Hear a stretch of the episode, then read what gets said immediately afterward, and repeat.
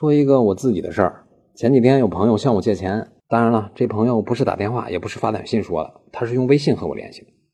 问清楚了以后，才知道这朋友是要开店，我们关系不错，而且数额也不大，我当然要帮忙了。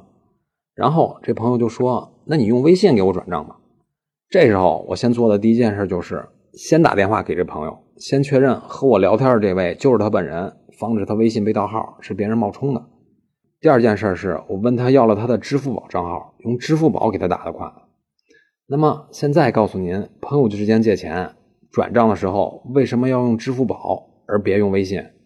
第一，微信可不是实名认证，一旦发生纠纷，后期确定身份非常麻烦。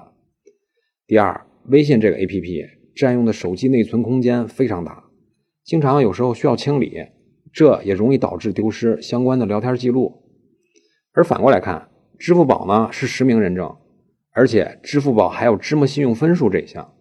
您在转账之前查看一下您这朋友的芝麻信用分数，也就是说，对方是您的朋友，您可能很了解他的人品，但是您可不一定知道他的信用如何。而现在这么顺手一查，您就知道您这朋友的信用情况，这就更能做到心中有数了。所以，有人向您借钱，您要用支付宝转账，千万别用微信。那么，以上就是今天的音频，供您参考。